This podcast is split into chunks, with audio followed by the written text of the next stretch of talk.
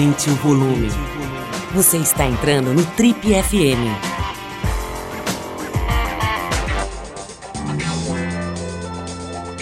Oi, eu sou o Paulo Lima e você está acompanhando a versão podcast do Trip F M. Nossa convidada de hoje se defrontou com uma realidade que a gente costuma tentar evitar o máximo possível, infelizmente, diga-se de passagem. A ideia de que a gente vai morrer. Com apenas vinte e oito anos de idade, ela recebeu um diagnóstico de câncer de mama.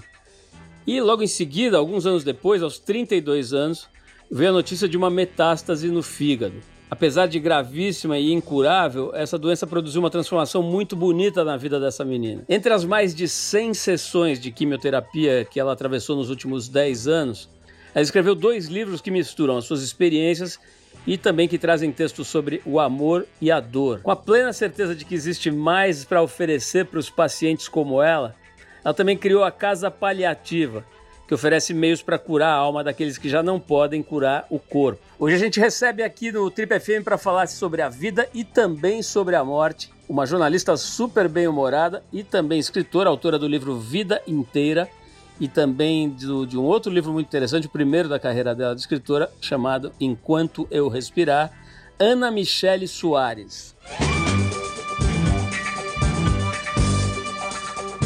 Ana, eu estou aqui praticamente terminando o seu livro, encantado, né? Eu comecei o livro ontem, é, à tarde, e não parei de ler. Eu já li uns dois textos, infelizmente não, ainda não terminei, porque seria legal ter lido todo para poder conversar com você, mas já deu para ficar encantado assim, com a, a narrativa, né? O quanto tem de... Quanto tem de, de verdade e de, de temas que são tão difíceis, né? Tão evitados p- p- pela nossa sociedade e tal, né? com, com, temas com, com os quais a gente tenta não ter intimidade, né? Lamentavelmente, a gente tenta manter longe, né? Fecha o olho do filho quando passa e vê um animal morto e tal. Não, não pode ver isso, Júnior. Né? A gente tem assim, um pouco essa atitude e, de repente, ver você tratando da morte e, principalmente, da vida, né? Com uma naturalidade, com uma, uma graça, inclusive, com bastante humor, né? E com muita verdade. Né? Adorei os episódios de charlatanismo que você relata, né? Aquela cartomante, eu sei lá o que, que ela era, que mandou você comprar uma camisola nas lojas Jogê. Enfim, mas eu queria começar o papo, né, para situar os nossos ouvintes e tal, é, com a tua origem mesmo. É, a gente vê no livro que você chega em São Paulo para trabalhar, jovem, tudo, né, vindo de Brasília, se eu não me engano, né? Mas eu queria voltar lá para trás. Na, na, no livro você não fala muito, pelo menos até a parte que eu fui, da tua origem mesmo, né? E quando eu fui pesquisar, vi que você teve uma origem bem humilde, né? Conta um pouquinho, assim, como é que era a tua família de origem, o teu começo de vida, em que, em que lugar você nasceu e de que jeito você veio para o mundo? Bom, primeiro quero agradecer o convite, Paulo. Estou muito feliz de estar aqui nesse espaço tão, tão legal, que conecta pessoas tão incríveis com assuntos tão relevantes. E, como eu digo, eu não tenho tempo para perder. Então, se eu estou aqui é porque realmente acredito que a gente possa encontrar espaço no coração das pessoas com tudo que vai ser dito aqui. É... E eu gosto muito dessa sua pergunta, porque raramente ela é feita, né? As pessoas acabam querendo contar a minha história a partir de um diagnóstico. E é muito difícil você entender o porquê que eu vivo e me conecto com a vida da forma como eu me conecto hoje, sem eu resgatar o fato de que eu tive uma infância que já falava de um sofrimento. Né? Eu, tinha, é, eu morava em Brasília, eu nasci em Brasília, nasci em uma cidade satélite chamada Gama, que na época era ainda uma cidade muito, é, com muitas limitações mesmo. A minha família, ela, meus pais também tinham alguma dificuldade financeira muito complicada, então eu, a gente já cresceu precisando sobreviver, sobreviver às dores sociais que a gente vivia naquela época. É, para você ter noção, né, eu brinco que, na verdade, eu já sou uma sobrevivente há trinta e nove anos, porque, além de tudo, quando eu, tava, quando eu era muito pequena, eu tive uma, uma doença grave, É uma hérnia que estrangulou, então eu era um bebê, era recém-nascida, e eu tive essa hérnia. E os hospitais de Brasília estavam todos em greve, é, no sistema público, então eu não tive nem condição de ser tratada, porque a minha mãe ia chorando na porta do hospital com o bebê com dor, e ninguém podia atender porque não tinha cirurgião para resolver o meu problema. Então, acabou sendo uma resolução por meio de um, do trabalho do meu pai, que conheceu um médico que conseguiu me colocar num hospital particular, ali quase uma, uma caridade mesmo, ali um momento de, de compaixão pela dor de um pai. E, e aí eu fui tratada e acabei sobrevivendo a isso. E, então, eu já sou uma... Desde bebê eu já tinha a resiliência da, da sobrevivência. Então, eu vim desse contexto, né, de, de uma família que realmente tentou melhorar a condição para os filhos. Então, meu pai tinha muito esse compromisso, né? Meu pai era órfão de pai, então ele tinha um compromisso de dar uma vida digna para minha avó, e ele não queria que os filhos passassem por tudo que ele passou. Eu sei também que quando você chegou aqui, você foi bem, assim, vítima de bullying, como se fala hoje, né? Quer dizer, não, não teve muita moleza para você, né? Me...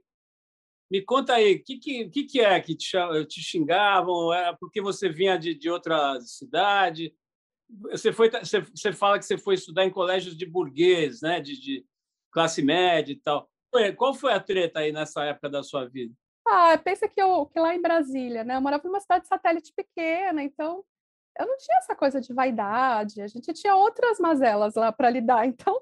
A coisa de vestir a roupa, eu lembro que, que eu não sabia nem o que era Ralph Lauren. Então, eu cheguei aqui, essas palavras eram muito comuns no vocabulário dos adolescentes, né? Então, a coisa de chapinha no cabelo, na época tinha começado a história da chapinha, e para mim nem existia isso. Eu tinha um cabelo super armadão, assim, tal, e para mim estava ok, porque eu estava lidando muito bem com a minha aparência, estava tudo certo, ninguém nunca tinha é, me rotulado pela minha aparência aos doze anos de idade. Tipo, imagina, doze anos de idade você está pensando em outras coisas, né?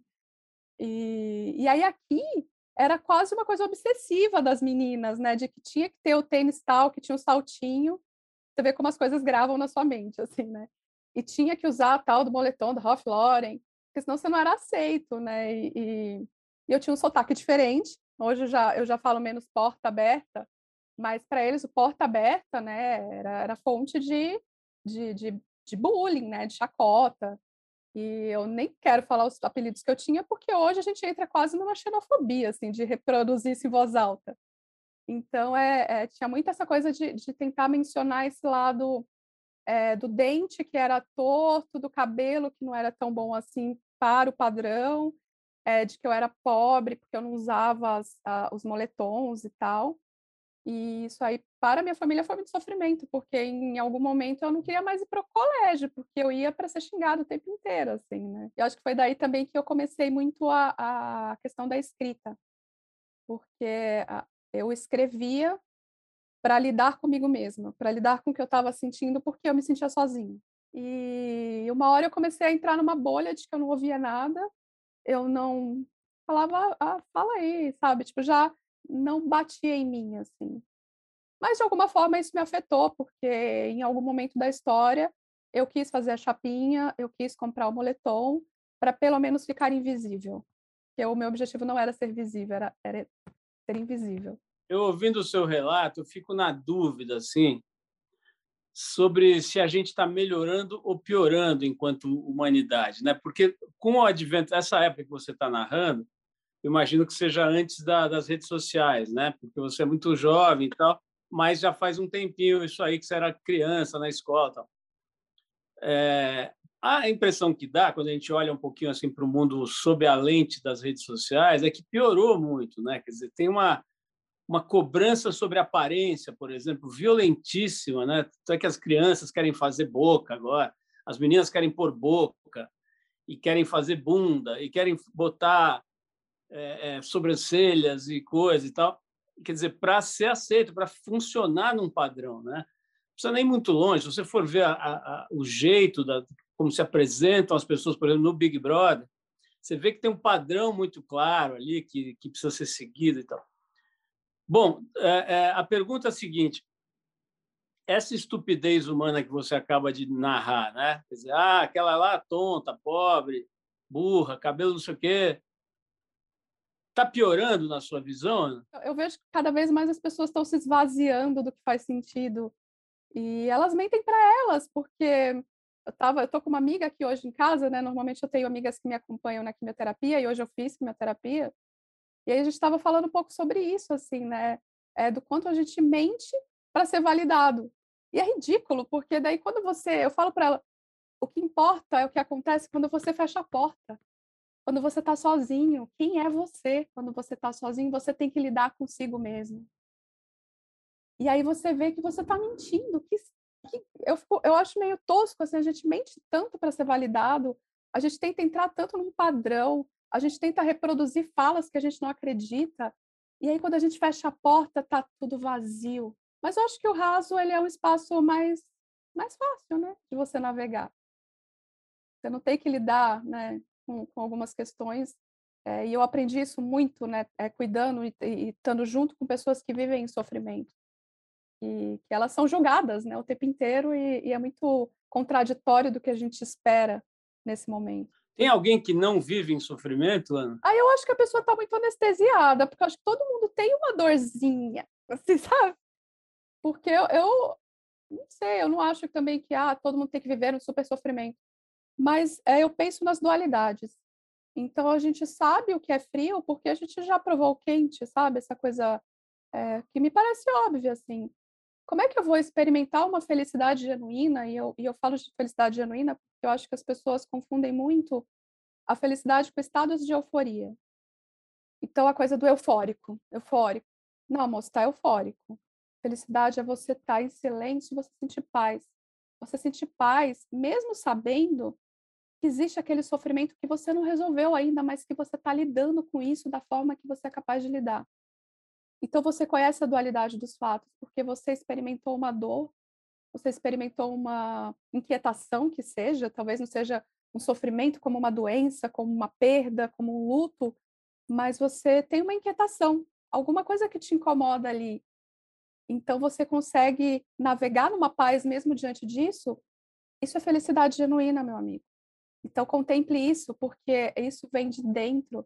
É você estar realmente em paz. Eu realmente não acredito muito nos estados de euforia que as pessoas tentam oferecer para a gente como, como a felicidade. Para mim, isso é muito mais um instinto, né? Essa coisa meio animal do prazer, da coisa, do que é o que nos conecta com a humanidade mesmo. Assim, né? Porque a humanidade diz disso, de você sentir profundamente tudo que é para ser sentido.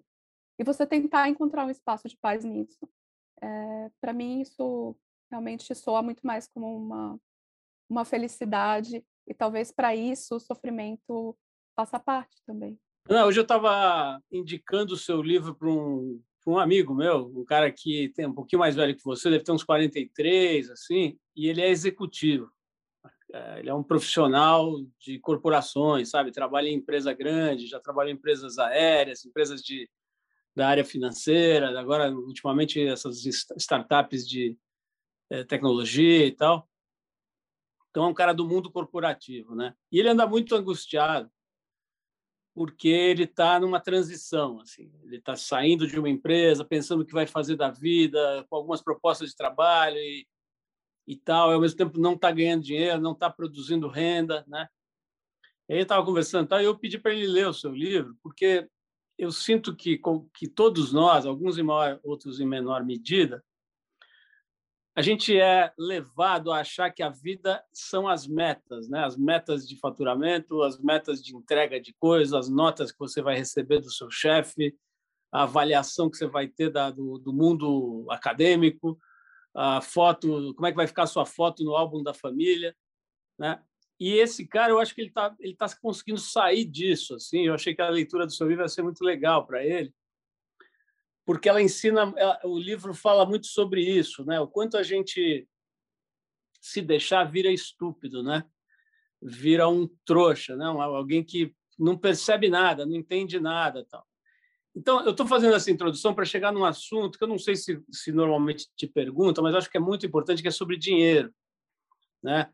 É, não só da questão da sua financeira, mas assim, o quanto que essa é, chegar mais perto da morte, algo que todos nós deveríamos fazer, né? Ainda que não, se não fosse por outra razão, por uma questão de cultura mesmo, né? De entender a nossa verdade. Mas esse fato de alguém chegar para você e falar assim, olha, você vai morrer, né? Como se nós todos não fôssemos, mas enfim. É... O que isso te ensinou com relação a dinheiro? Porque, assim, você sabe, né? noventa e nove por cento das pessoas como nós ficam correndo atrás disso, né? Achando que essa é a solução o supressor total das nossas angústias, né? É tendo um carro X, uma casa não sei onde, ou uma moto, não sei o quê, que você vai conseguir ficar livre das angústias, né? Essa é a fórmula que nos é ensinada no vestibular, na escola, na, na, na mídia e tal. Eu queria que você falasse um pouquinho de dinheiro nesse aspecto, sabe? De, assim, o quanto você... O que, que você entendeu? O que, que você aprendeu sobre dinheiro nessa, nessa, nesse percurso que você está fazendo aí de entender a vida e a morte? É, bem, eu fui diagnosticada com vinte e oito anos de idade. Então, de repente, esse muro da finitude foi apresentado para mim numa época em que a gente está fazendo muitos planos. E eu não era diferente disso, né? É, você acaba entrando no fluxo da sociedade, do que a sociedade espera de você. Então, como todo mundo, eu também planejava a casa, o carro, a carreira. Depois do adoecimento, eu comecei a olhar para isso e aí eu vi, eu, eu olhava, né? Eu fazia quimioterapia de segunda e aí eu olhava para as mídias sociais e eu começava a observar ódio e sofrimento das pessoas. Que ela é, é muito doida, porque daí você chega na segunda, você já começa a sofrer o seu dia útil. E olha o quanto é um paradoxo a gente usar essa palavra, porque a gente transforma em inútil o dia que era para ser útil. Então a gente não coloca na nossa conta de vida esse tempo em que a gente está vivendo aquele momento que para a nossa vida cotidiana é importante, a gente precisa trabalhar, né? A gente não vai ficar aqui dando de doido, de poliana, de que ah, vamos viver só de natureza, luz e amor. Não, a gente precisa de, né, de moeda, a gente precisa construir a nossa vida também. Mas é engraçada a relação que as pessoas têm com isso, porque o trabalhar virou um sofrimento. Então ela fica de segunda a sexta trabalhando no dia útil, fazendo dele inútil, para que seja possível algum tipo de felicidade, algum tipo de utilidade lá no final de semana, lá nas férias. Olá, eu vou juntar esse dinheiro aqui para que eu possa ser um pouquinho feliz. Aí chega no domingo, acabou o fantástico, já começa a, tra- a tragédia de novo, da ódio ao sofrimento. Então, o que eu aprendi nesse tempo é que a gente tem que olhar para essa parte da nossa vida e olhar para ela como algo útil também, mas não um útil que nos escraviza, que a gente fique refém disso, mas entender que aquilo ali, aquele contexto que você vive, a matéria, ela precisa estar a serviço do espírito. E o espírito, eu não estou falando de algo, nossa, meu Deus, vamos entrar aqui no papo religioso. Não, tá, tem que estar a serviço do que faz você vibrar, do que faz você, do que faz sentido para você. Então, tá bom, não vamos transformar em inútil esses dias. É por isso que é legal você se relacionar de uma maneira compassiva mesmo com essa escolha que você faz para ganhar dinheiro. É um emprego difícil, tem um chefe escroto? Mano, olha para ele e fala, caraca, eu preciso conviver com ele oito horas, ele precisa conviver com ele vinte e quatro. Quem está sofrendo mais? Eu acho que é ele.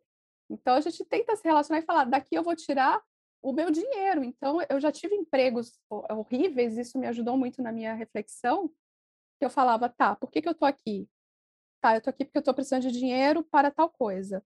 Então, tá bom, eu não vou inutilizar esses dias e ficar arrastando corrente, transformando tudo num grande sofrimento. Eu vou me preparar para sair daqui, buscar uma outra experiência que faça a minha alma estar mais em paz nesse dia útil e vou ressignificar isso aqui, mas eu vou procurar uma oportunidade que realmente se encaixe.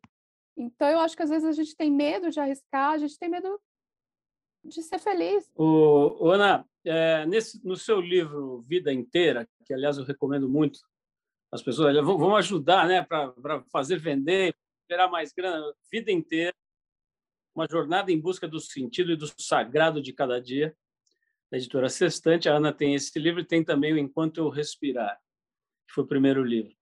Mas nesse livro você é muito generosa no sentido de, de, de compartilhar, né, tudo, desde as roubadas incríveis que você entrou, de charlatães, char, é charlatães ou charlatões? Agora fiquei na dúvida desse plural ali, mas enfim, de pilantras, o, o, até pô, coisas interessantes, né? Por exemplo, você fala da maconha, né? Que é uma... Cannabis está sendo cada vez mais estudada, né? A gente entrevistou recentemente aqui o Sidarta Ribeiro, que é um neurocientista, né? Respeitado no mundo inteiro e tal. Ele disse a seguinte frase, ele disse o seguinte, olha, cara, para mim é o seguinte, a medicina vai ser antes e depois da cannabis. Ele falou assim, a cannabis é uma farmacopeia infinita e tal, e aí ele explicou isso cientificamente, etc, et cetera. Estamos falando de uma substância que tem realmente poderes é, terapêuticos absurdamente é, potentes, né?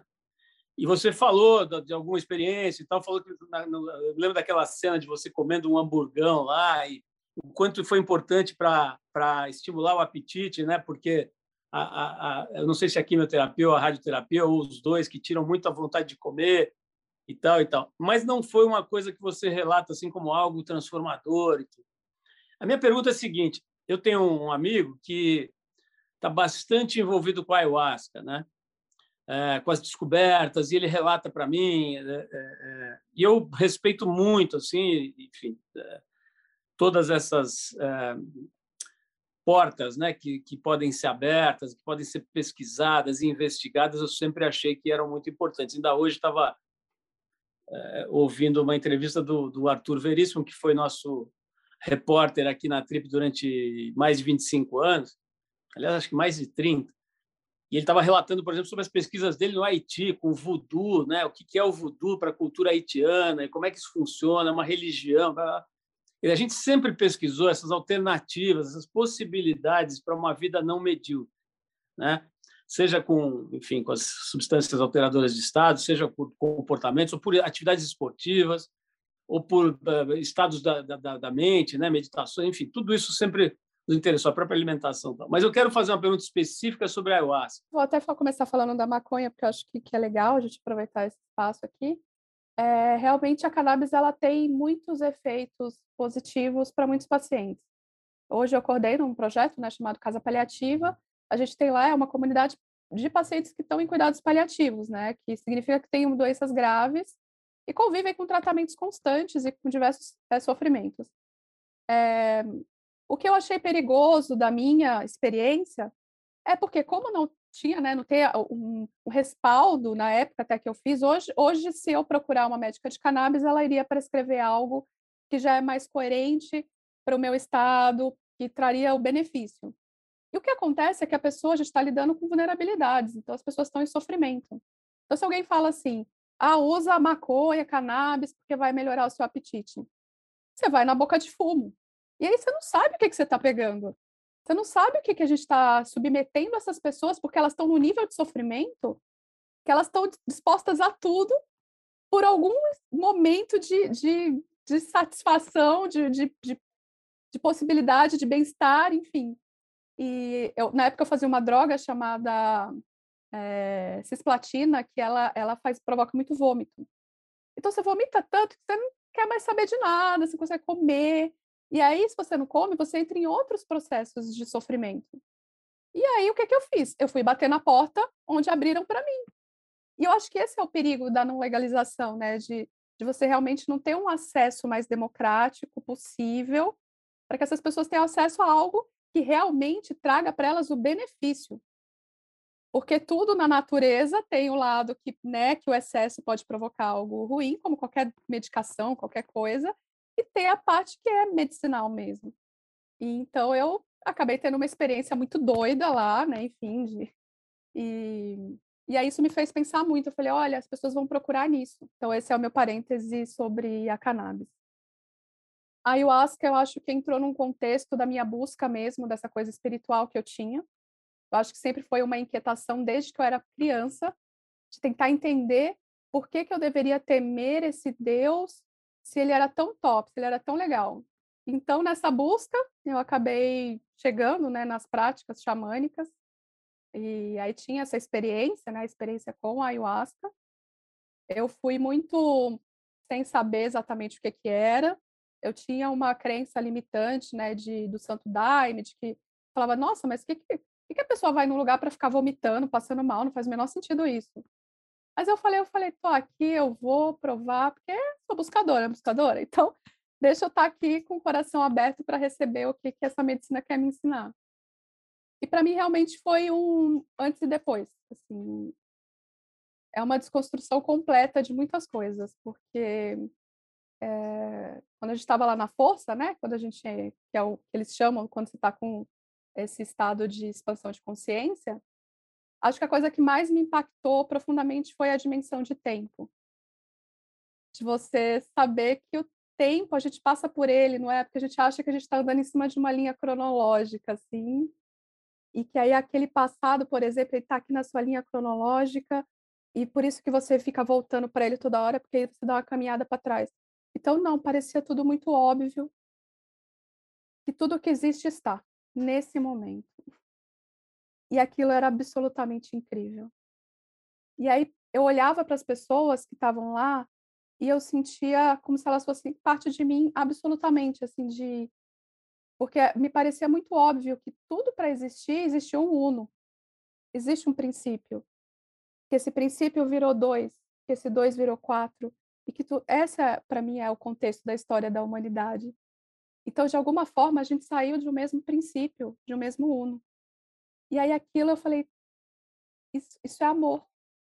Você olhar para todos os seres e saber que ali o cara é ruim, é mal, tá... meu, o cara tá confuso, ele, no final das contas ele tá querendo ser feliz, de um jeito perturbado, de um jeito errado. Mas a gente tá na mesma jornada, então eu acho que eu senti o que é a potência de um amor mesmo, de você olhar para as pessoas e entender que tá todo mundo precisando de uma cura, está precisando de alguma coisa, está precisando de um sentido, está precisando de olhar a vida, contemplar mais a vida, entender que esse tempo aqui acaba, que a gente não tem que, de repente, olhar para trás e ficar vivendo o que no passado fez sentido para mim. Todas as coisas que eu fiz, que eu me culpei, que eu achei que eu tinha feito, ah, meu Deus, que coisa horrível que eu fiz, eu olho para trás e eu falo, naquele momento era a minha verdade, por que, que eu vou me chicotear, chicotear eternamente por isso se a minha vida está passando? Então, eu tive muito essas, essas dimensões ali naquele momento, né, de... É, eu, eu brinco muito com a minha terapeuta e ela fala que tá tudo bem eu falar isso, eu falo, ah, eu me sinto escrota falando isso, mas não, não é sobre isso. É, me pareceu óbvio. Me pareceu óbvio, o tempo presente me pareceu a coisa mais óbvia a ser praticada. Isso é muito poderoso, assim, é muito poderoso. E no presente eu posso construir o meu futuro. O presente, ele não diz de um tempo em que eu vou ficar paralisada e vivendo só isso aqui, isso aqui, isso aqui, isso aqui, não vou planejar mais nada. Não, o presente, ele diz de uma caminhada, porque o futuro pertence a quem caminha. Eu tenho uma doença grave, eu realmente eu não sei o que vai acontecer daqui a uma semana no exame que eu vou fazer semana que vem. E pode mudar todo o contexto da minha vida. Eu posso nem estar viva semana que vem. Mas no outra, na outra semana eu tenho o plano de estar tá viajando, de passar uns dias na praia com um amigo. Eu estou planejando, eu estou caminhando. Mas eu não estou paralisada dependendo desse momento para sentir um pouco de felicidade. Eu estou sendo feliz hoje, que eu estou bem. Amanhã eu vou ter a esperança do meu, do meu amanhã, é que seja um dia que eu não tenha efeito colateral. No outro dia eu vou vivendo. Então, é, a ayahuasca, ela me trouxe muito essa dimensão de que eu preciso viver as coisas à medida que elas acontecem. E eu também entendi muito sobre esse aspecto de cura. Eu acho que eu, eu tenho um texto no Enquanto Eu Respirar que fala muito sobre essa questão de cura. Os pacientes gostam bastante, né, dessa, desse texto. Porque daí eu saí de lá pensando assim, né? Tá, eu tô doente, eu faço quimioterapia quase toda semana, eu tenho uma doença potencialmente fatal, mas eu me sinto curada. Porque eu tenho paz na minha vida. Você está me dando um gancho muito legal aqui, que é o seguinte, você está falando do real significado de cura, de quanto a sociedade está doente, né? Doente de sentido, como você falou. Eu estou lembrando aqui que é, em nenhum momento do seu processo de busca, né? Inclusive esse, essa busca dessas coisas, vamos dizer, que a gente pode agrupar debaixo do, de um rótulo xamanismo, ou, enfim, terapias alternativas, etc, etcétera, você nunca abdicou da ciência, vamos dizer assim, tradicional, digamos, né? E, e fez e faz todos os tratamentos, etcétera. E aí tem um outro departamento, né? uma, outra, uma outra enfermaria, vamos dizer assim, que são os médicos, né? Um outro campo do problema da doença social que precisa ser tratado, né? Eu não estou falando de aberrações, estou falando assim, de um comportamento, de, de uma certa praxe, de um certo status quo, de um certo jeito de atuar no mundo, né, que está meio que dominando a medicina ocidental. E você fala muito disso no livro, acho super importante abordar isso. Então, eu separei dois trechinhos desse livro aqui, eu vou repetir, Vida Inteira, da Ana Michelle Soares, nossa convidada de hoje aqui. Então, tem um, um momento que você cita a Ana Cláudia Quintana Arantes, que já esteve aqui no programa anos atrás e que foi homenageada pelo Trip Transformadores, eu chutaria uns seis, sete anos atrás, quando a gente descobriu o trabalho dela, que ainda estava numa fase mais inicial, né? Talvez seja a grande autoridade em cuidados paliativos do Brasil, né? A pessoa que desbravou esse território, que era praticamente mato altíssimo, né? Um lugar assim que ninguém ia, que ninguém queria saber, que ninguém mexia. Mas, enfim, citando ela, você diz aqui, ó, na página sessenta e dois, a doutora Ana Cláudia Quintana Arantes, médica geriatra e paliativista, diria que, abre aspas, estudantes entram na faculdade humanos e saem médicos, fecha aspas. Aí você comenta assim, isso sempre me fez questionar como é possível não haver um movimento mais amplo para que esses estudantes não se percam no processo de desconstrução da humanidade e, em vez disso, se tornem pessoas que cuidam de outras pessoas. Beleza, aí a gente vai lá, aí você fala bastante coisa sobre isso, acho muito, muito interessante, né? Precisa, precisamos falar disso, né? Mas aí tem um trecho aqui que é curto, eu vou pedir licença até para ler, porque eu não saberia reproduzir nem metade aqui da, da, da força dessas palavras, que é assim, ó, doutor, não desvalorize as outras formações na área de saúde. Paciente, não seja mal educado com quem só quer ajudar. Residente também é médico e vai te dar uma atenção danada, porque ele precisa aprender. Residente, leia o prontuário antes de atender. É cansativo contar anos de ficha técnica cada vez para uma pessoa diferente. Preceptores, ensinar é bem diferente de humilhar. Ver profissionais acuados e inseguros constrange o paciente. Doutor, pode olhar para o paciente. O paciente pode levantar a cabeça. Do outro lado da mesa não tem nenhum Deus. Professor, seja exemplo para os seus alunos ao respeitar o espaço, a privacidade e a dignidade do paciente. Sociedade, não generalize. É importante cobrar, mas também valorizar trabalhos bem feitos no SUS, por exemplo. Doutor, não se venda para o sistema. É vexame defender apenas os interesses de plano de saúde e farmacêuticas. Convênios, coloquem a vida acima das suas burocracias e remunerem adequadamente os profissionais com o mesmo afinco com que vocês reajustam a mensalidade. Paciente, não acho que médico é obrigado a prescrever tratamento que não faz sentido para o seu caso. Não é sobre tempo de consulta, é sobre presença. Doutor, estamos no Brasil, fala português. Paciente, não saia da consulta com dúvidas. Não tem problema o médico chorar ou ser amoroso. Você não é melhor porque adora destacar que é mais técnico. Só é chato mesmo. Técnica é o mínimo que a gente espera. Paciente, saiba que profissionais da saúde também dormem, comem e têm vida social. Doutor, dor não é normal. Se você não sabe o que fazer, procure quem sabe.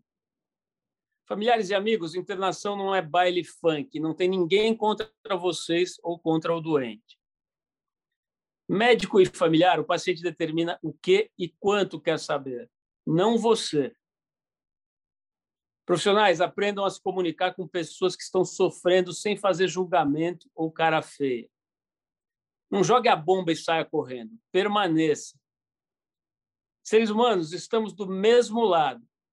Quem quer cuidar e quem precisa de cuidado. Se organizar direitinho, todo mundo ganha. Doutor, obrigado por cuidar de mim. Paciente, obrigado por me permitir exercer a profissão que eu amo. Entendeu? Tá combinado? Bom, eu fiz questão de ler, eu, eu acho que eu nunca li trecho de nada aqui, eu acho que rádio não é para ler coisas, é para dizer coisas e, e tal, mas eu fiquei muito tocado, assim, porque a gente vê mesmo, né, Ana, quanta estupidez está nos consultórios, nas consultas, nas visitas, na coisa. Tem, tem essa, essa coisa assim de, de que a sociedade coloca os médicos numa posição meio de semideus, né, ou eles se colocam muitas vezes. E não é isso, né? Quer dizer, com todo o respeito, com toda a admiração que eles realmente, muitos deles realmente merecem, provavelmente a maioria, a própria ciência e tal. Mas, ao mesmo tempo, né, cara, são pessoas com mil angústias, com mil falhas, com mil imperfeições e tal, e não podem, não podem se colocar nessa posição. A gente não deve permitir, não pode permitir. Então, achei, achei um manifesto assim, muito potente, né, que você falou. Então, dito tudo isso, já estou virando palestrinha aqui. É, Me fala um pouco disso, né, cara? Assim, quantas milhões de vezes você já se viu na frente de um estúpido de branco, né? Alguém que não tinha o mínimo de sensibilidade, de, de coisa para tratar dos assuntos. Ou pior, né? Não sei, nem sei o que é pior, mas muita ignorância também, né? Tem muito médico que não estuda, que não se atualiza, né? Enfim, é, e também, evidentemente, tem pessoas geniais, maravilhosas, né? Capazes de, de, de, de, enfim, de um conhecimento profundo e de uma humanidade também a, a toda a prova. Então, eu queria que você falasse, que você falasse um pouco aí é, é, da tua vida, né, nos últimos dez, onze anos, cara, que imagino que tenha sido muito, muito é, abençoada e, a, e, ao mesmo tempo, prejudicada por pessoas é, é, vestidas de branco. Me fala um pouquinho, Ana. É, eu já vivi algumas situações, mas eu acho que sempre, como eu tive esse, esse perfil de falar, de, né, de falar, eu estou na sua frente, doutor. Então, então, eles acabam passando por um constrangimento quando eles estão comigo, né? Hoje eu sou conhecida no meio médico, então, para eles, me atender já é uma coisa que já gera um... Ai, meu Deus do céu, assim, né? Então, normalmente, as minhas consultas são muito, é, muito plenas, porque eles têm medo mesmo, assim. Mas eu acho que eu posso relatar mais de muitas histórias que eu ouço, e não é uma vez aqui, outra ali, é quase todo dia, é de médico, principalmente que normaliza a dor de paciente. Isso, para mim, é totalmente contra qualquer princípio ético, porque a gente já tem essa, esse, esse imaginário popular de que ah, você tem câncer, você tem que sofrer mesmo, ah, você está com câncer, está querendo o quê, né? Que esteja tudo bem? Não, querido, então você não estudou direito. Porque tem manejo. Para todos os efeitos colaterais existe um manejo. Existe manejo para dor, existe manejo para desconforto, existe manejo para tudo. Para quase tudo tem um profissional que ele consegue acessar aquela dor daquele paciente. Mas tem essa coisa de você chegar lá, ah, é normal, é assim, quimioterapia, câncer é assim mesmo. Então, para mim, isso é preguiça um pouco, né? A preguiça de pensar, é preguiça de acessar outros profissionais que sabem mais. E, então, a gente ensina muito lá na Casa Paliativa os pacientes a não deixarem que normalizem sua dor. Isso para a gente é uma urgência, porque a dimensão física de sofrimento, ela impede que a gente acesse qualquer outra dimensão, emocional, espiritual, social, porque com dor, você sabe, vocês sabem, quem está ouvindo aí, dor tira da gente a capacidade, a condição de ver a vida, porque você só está sentindo dor, é tudo que você está conseguindo acessar naquele momento. E, e tem muito médico que minimiza isso. Então, isso para mim é uma coisa que, que não faz o menor sentido. Então, por isso que a gente fala tanto sobre isso. É, eu acho que tem, sim, um médico que não se atualiza. Eu, eu já vivi alguns processos de médicos que eu falava assim, então, doutor, mas assim, tá entendendo que a minha dor, ela não, não é física, né? Eu, eu tô com uma dor que tá, assim, tá, tá abalando, porque uma pessoa que tá com uma depressão, que tá com uma tristeza, que tá vivendo outras questões, Ela, é, isso precisa ser debatido num consultório, porque a gente não pode olhar para o ser humano e enxergar só o tamanho da doença dele.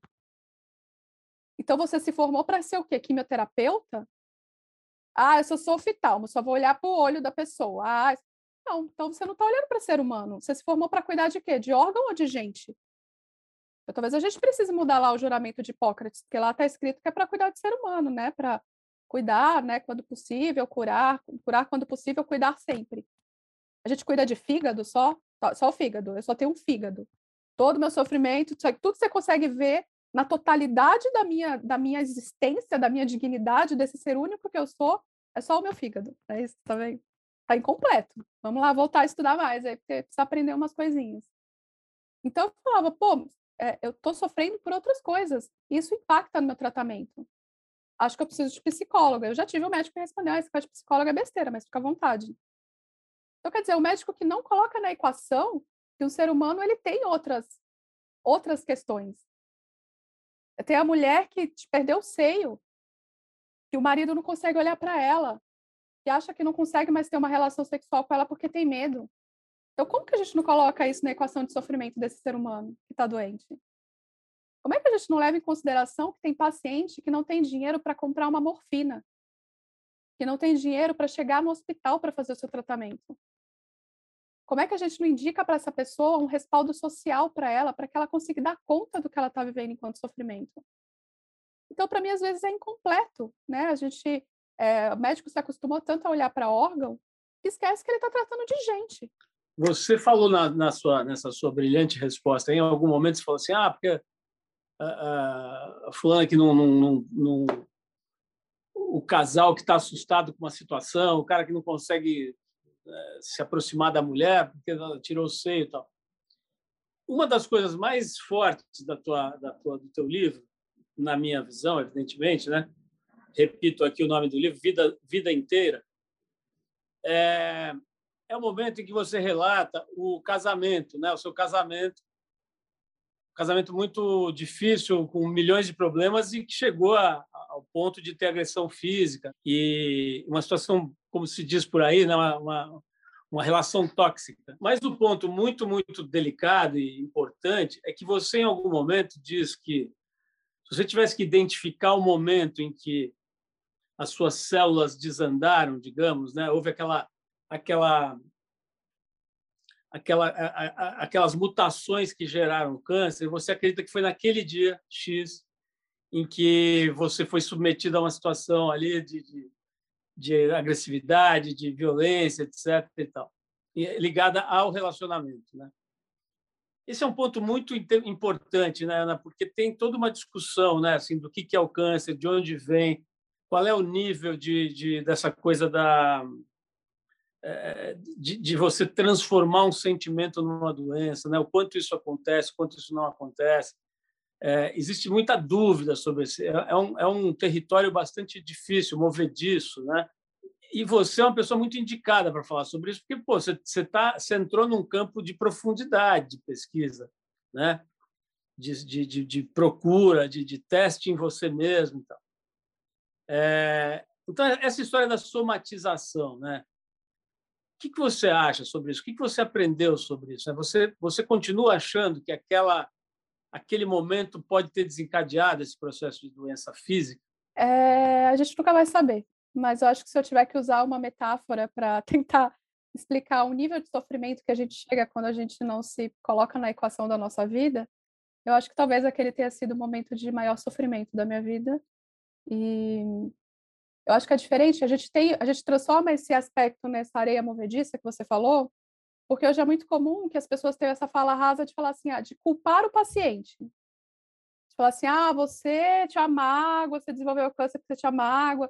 Não, aí você está nadando no raso, né? Porque daí tá, ia estar tá todo mundo adoecido, porque todo mundo tem uma mágoa, tem o seu momento de tristeza, todo paciente é diagnosticado com depressão, de repente teria câncer também. E não é assim que funciona, a gente não sabe como o câncer se manifesta no nosso corpo. Mas, assim, me, me parece óbvio, até por tudo que eu já li e, e estudei relacionado a câncer e a outras doenças, que um sistema, né, um, um território biológico que não está sendo bem nutrido, que não está vivendo em equilíbrio, eu vejo o corpo muito, muito como uma máquina perfeita. Porque a gente, as coisas acontecem se a gente mandar ordem para elas. Assim, eu não preciso falar assim, fígado, metabolize. Ah, agora o fígado está metabolizando. Pulmão, respire. Então, não, ele funciona, ele tem a própria equação dele.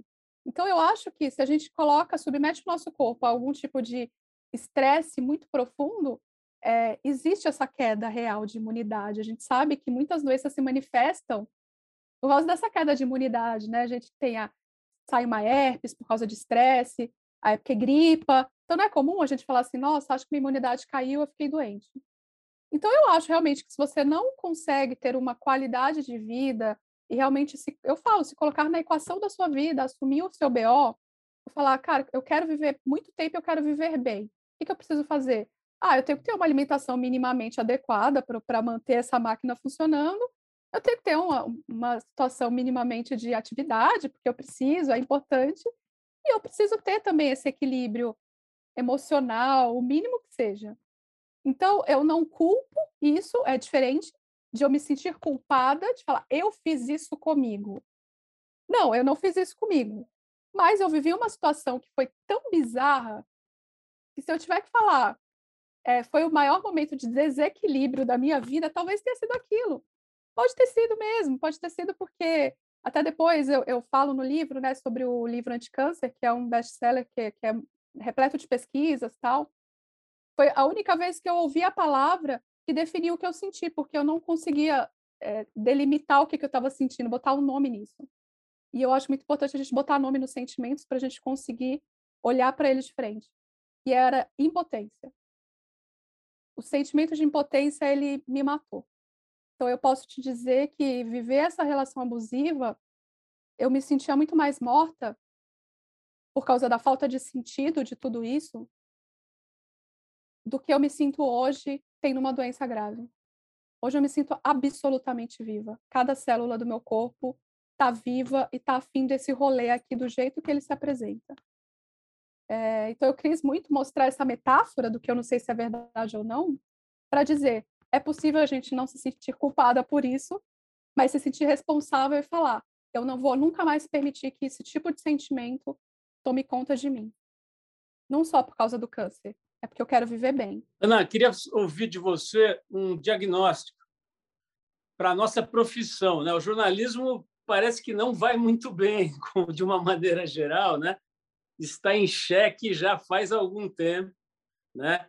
E, bom, eu acho que você sabe muito bem o que eu estou querendo dizer, né? O total descolamento das placas tectônicas aí, para o bem e para o mal, é uma profissão que está do avesso, né? É, eu queria saber do lugar que você está aí, o que, que você acha de jornalismo hoje, cara? Qual é a sua visão para essa atividade? É legal, não é legal? Você enjoou, encheu o saco, não quer mais nem ouvir falar, gosta, acha que tem utilidade? O que, o que, que sobrou para essa nossa profissão? Ah, eu acho que, vou até trazendo para o território que eu transito hoje, eu acho que o jornalismo está precisando de cuidados paliativos, porque realmente às vezes está com uma doença grave, potencialmente fatal no futuro, e que talvez esteja precisando ali se organizar, né? O cuidado paliativo fala das dimensões de sofrimento, então talvez ele precise acessar esse emocional dessa humanidade, esse espiritual de dar sentido para o que você está entregando para a sociedade, né? De que isso seja muito mais sobre é, a humanidade, nesse sentido coletivo, do que sobre o seu, seu eguinho besta que vai para debaixo da terra. Então, a gente está precisando de um cuidado paliativo mesmo. É, eu não me desanimo ainda com o jornalismo, eu acho que tem pessoas e pessoas, como tem na medicina. Eu fico muito feliz quando... As, é, eu já participei de muitas, muitas, muitas entrevistas, muitas coisas legais, e eu, eu acho muito bonito quando eu sou muito respeitada no que eu escrevo. E eu fico muito de bode quando é aquele jornalista que ele já vem com a ideia pré-concebida para caber no textinho merda deles, assim, entendeu? Então, aí eles ficam tentando conduzir a minha resposta para eu falar assim, ai, que eu sou a guerreira vencedora. Eu falo, não, querida, eu, eu não, não sou essa pessoa aí, não. A gente vai falar de outra coisa, assim, né? E aí eu fico triste, né? Eu triste porque as pessoas, elas não ouvem.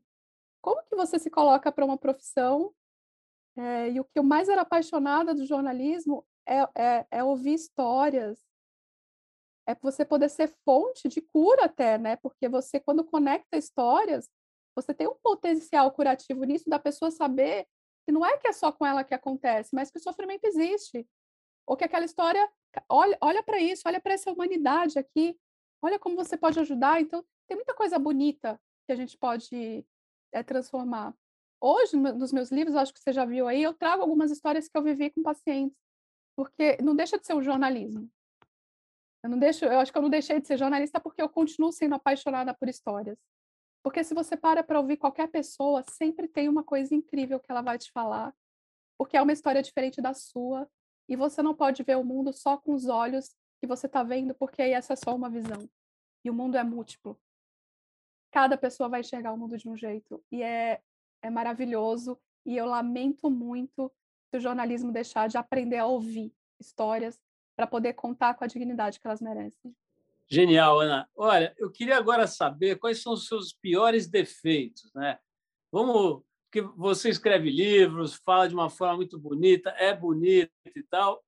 Tenho certeza que você tem defeitos vergonhosos que você esconde da sociedade. Então, eu gostaria de especular isso. Assim, o que, que, o que, que tem de mais detestável em você? Ai, cara, eu, eu luto muito contra um deboche que me atrapalha às vezes, porque... Acho que às vezes, sei lá, eu vejo as coisas com tanta simplicidade que daí eu, eu vou, eu tô, tô tentando evoluir como ser humano, assim, né? Eu acabo debochando de algumas coisas e aí as pessoas, elas não dão conta às vezes, ou elas levam pro lado que elas querem levar, então elas vão achar que, ah, que grossa, né? Eu achei que ela era tão iluminada.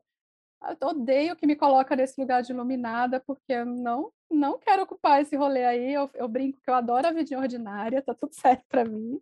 Tem, alguma, tem algum é, é, descontrole consumista, assim? Tipo, você compra por impulso coisas? Você está falando em telemarketing, você imagina que você está comprando coisas em alguma Casas Bahia, alguma coisa. Quer dizer, você, você é consumista? Tem alguma loucura de consumo? Não? Eu me espero que minhas tretas de telemarketing, tudo, principalmente é convênio, meu. Telemarketing de convênio é um desafio para a sua sanidade mental, eu não recomendo. E vocês podem imaginar o quanto que eu preciso, né?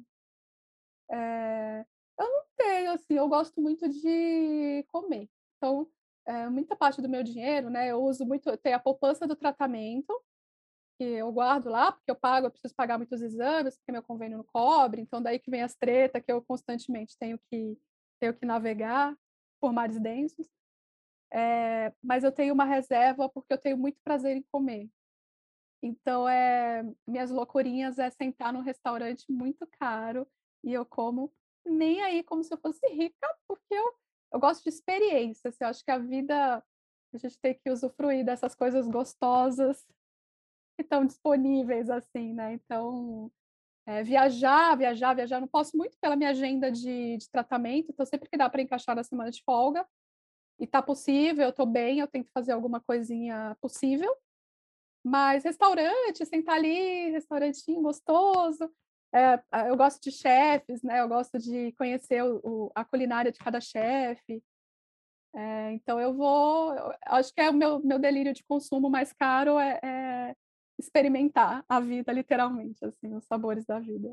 Ana, dada a qualidade das respostas e o interesse É, pelo assunto, por você e tal, a gente estourou o tempo já faz algum tempo, mas eu quero, eu quero fechar aqui com, com uma pergunta que é roubada, né? Eu roubei essa pergunta do mestre Abujamra, né? Ele fazia naquele programa Provocações dele na T V Cultura, e agora o Marcelo Taz, que, faz o, que, que segue com a versão, vamos dizer assim, revisitada do programa, também volta e meia faz, e que é muito legal, assim, né? O Abujamra, aquela cara dele, ele olhava assim, bem de perto, né? E, e disparava essa pergunta, né? Então, vou fazer aqui uma, uma adaptação para aqui para o Trip F M, da, um, uma homenagem ao Abu. E vai, aqui vai, então. Ana Michelle Soares, o que é a morte? Eu acho que é mais um capítulo. Eu realmente, na minha crença, e eu não sei se posso chamar de crença, eu acho que é um despertar para uma outra realidade. Então, ela não me assusta. E eu também diria que é uma grande professora para a sua vida. Então, tem muito paciente que fala para mim, eu quero viver, eu quero viver, eu quero viver. Eu falo, então vive. Então vive, deixa para pensar na morte quando você morrer, que você vai ter tempo. A gente fica muito mais tempo morto do que vivo. Então, conecte-se com a sua vida. Porque ela só, a morte, né, esse paredão que eu falo, que eu estou diante do muro da finitude, ele só serviu para eu olhar para trás e ver que vida que eu estou tendo. Eu vou chegar nesse último episódio, porque é o último episódio dessa existência aqui, física, enquanto Ana Michelle, e eu vou olhar e falar, que história que eu vou contar? Eu vou contar uma história que foi triste? Uma história que eu tô levando um monte de peso, uma história de merda, e vou falar, caramba, eu vivi, sei lá, eu tô esperando que pelo menos eu chegue nos cinquenta, né? Ah, eu vou, caramba, eu vivi cinquenta anos arrastando corrente, ou tipo, cara, foi muito gostoso, foi muito legal, eu amei, eu provei, eu fui nos restaurantes todos, eu pude ser humanidade, eu pude é, deixar, construir alguma coisa, porque é, muita gente veio antes de mim, e deixou um monte de coisa para que eu pudesse usufruir hoje. O que, que eu estou deixando, né, em troca? Né? O que, que eu estou fazendo de meu papel de humanidade para que quem vem depois também usufrua? Isso para mim é muito importante. E aí a morte, meu amigo, é outro capítulo. Eu realmente acho que a gente desperta para uma outra consciência muito mais ampla e seja lá o que tiver que acontecer, eu vou estar presente nisso também. Mas se eu for um fantasminha, eu vou ser bem legal. Eu tenho vários planos para esse momento também. Ana, sua resposta é tão maravilhosa que me obriga a fazer a outra pergunta. Ana Michelle Soares, deixa eu chegar bem perto, assim, igual a Abujamra, só, só não tem aquela orelha dele, mas eu faço que posso.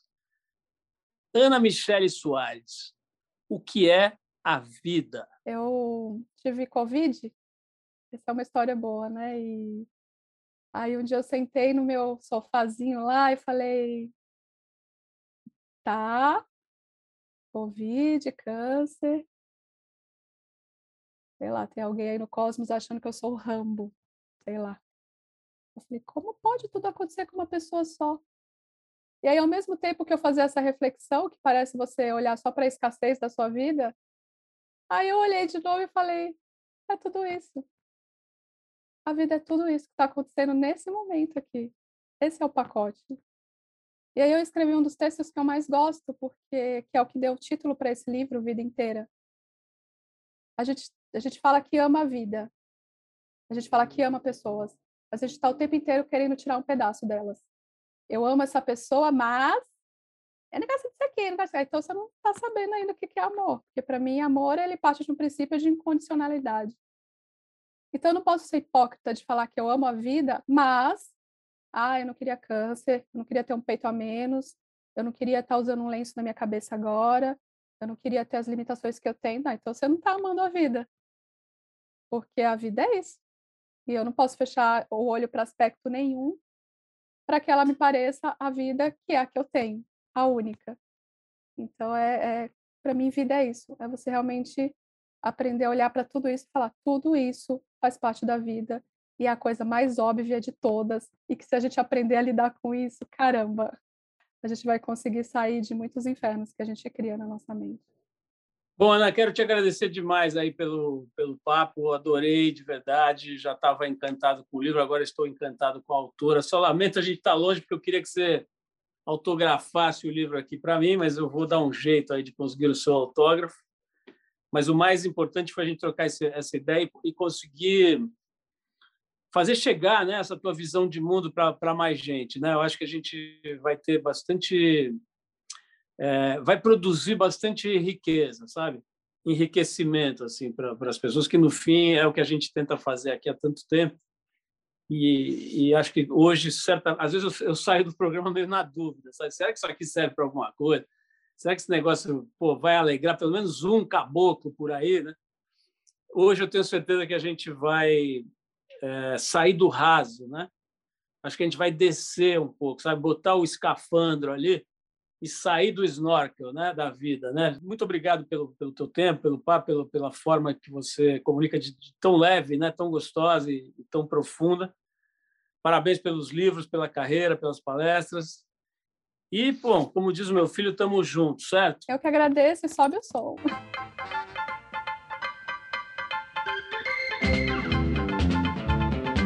Você ouviu mais uma edição do Trip F M, uma produção da Trip no ar há mais de trinta e sete anos.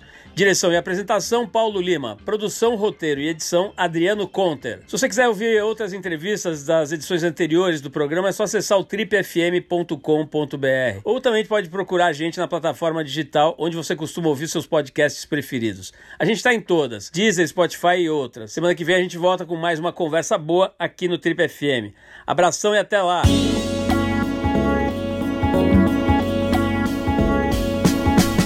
Você ouviu Trip F M.